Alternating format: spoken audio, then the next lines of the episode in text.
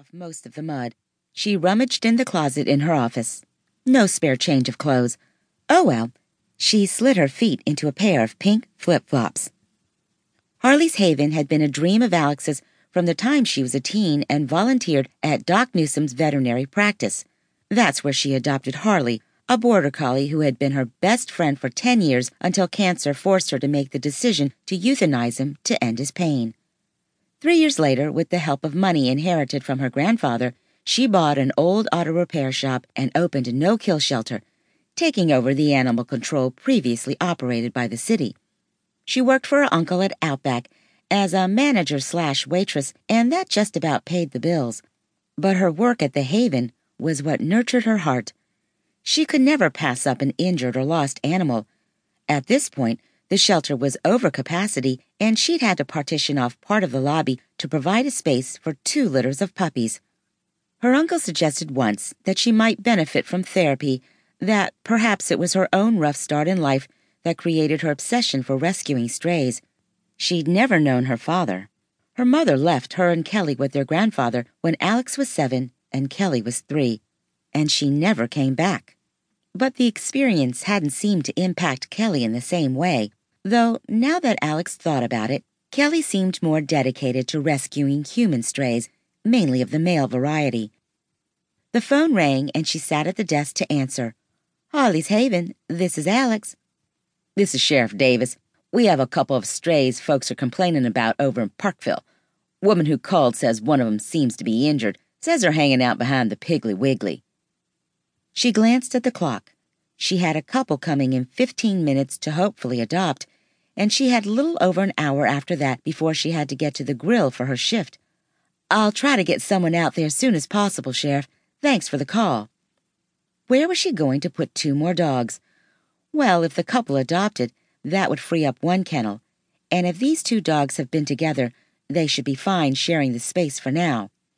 She flipped open her notebook to the volunteer list and started making calls. One of the lobby dogs, Rufus, an older golden, wandered into her office and rested his graying muzzle on her thigh. She absently scratched his ears while she begged one person after another to try to capture the two strays. Everyone she spoke with apologized, but couldn't make the run until the next day. Then, a minor miracle. Dave Kirby called back to say he'd be in the area of the strays in Parkville and would try to pick them up and hold them at his place until they could be seen by the vet.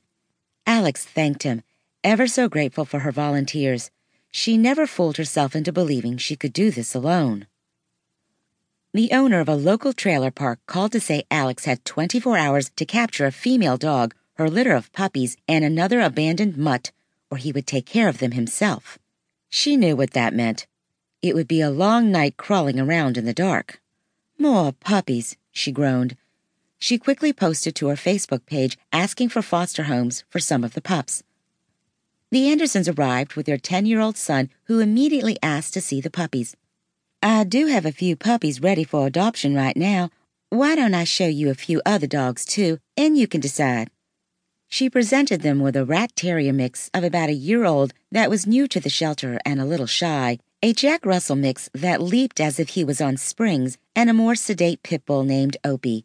Mrs. Anderson was put off by the Jack Russell's energy, the rat terrier's shyness, and she immediately nixed Opie, insisting that pit bulls can't be trusted.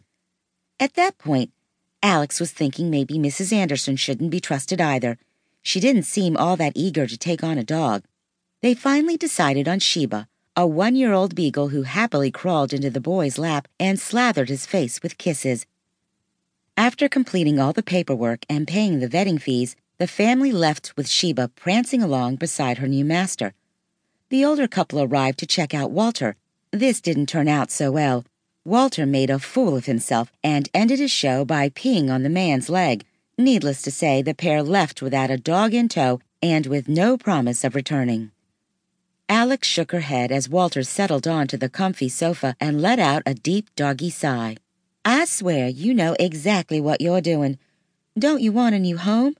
Surely you can't want to live here forever. The dog stared at her and yawned, then closed his eyes. He was quite comfortable there. Alex had just enough time to stop at home shower and change, and get to the grill. She'd have to run to the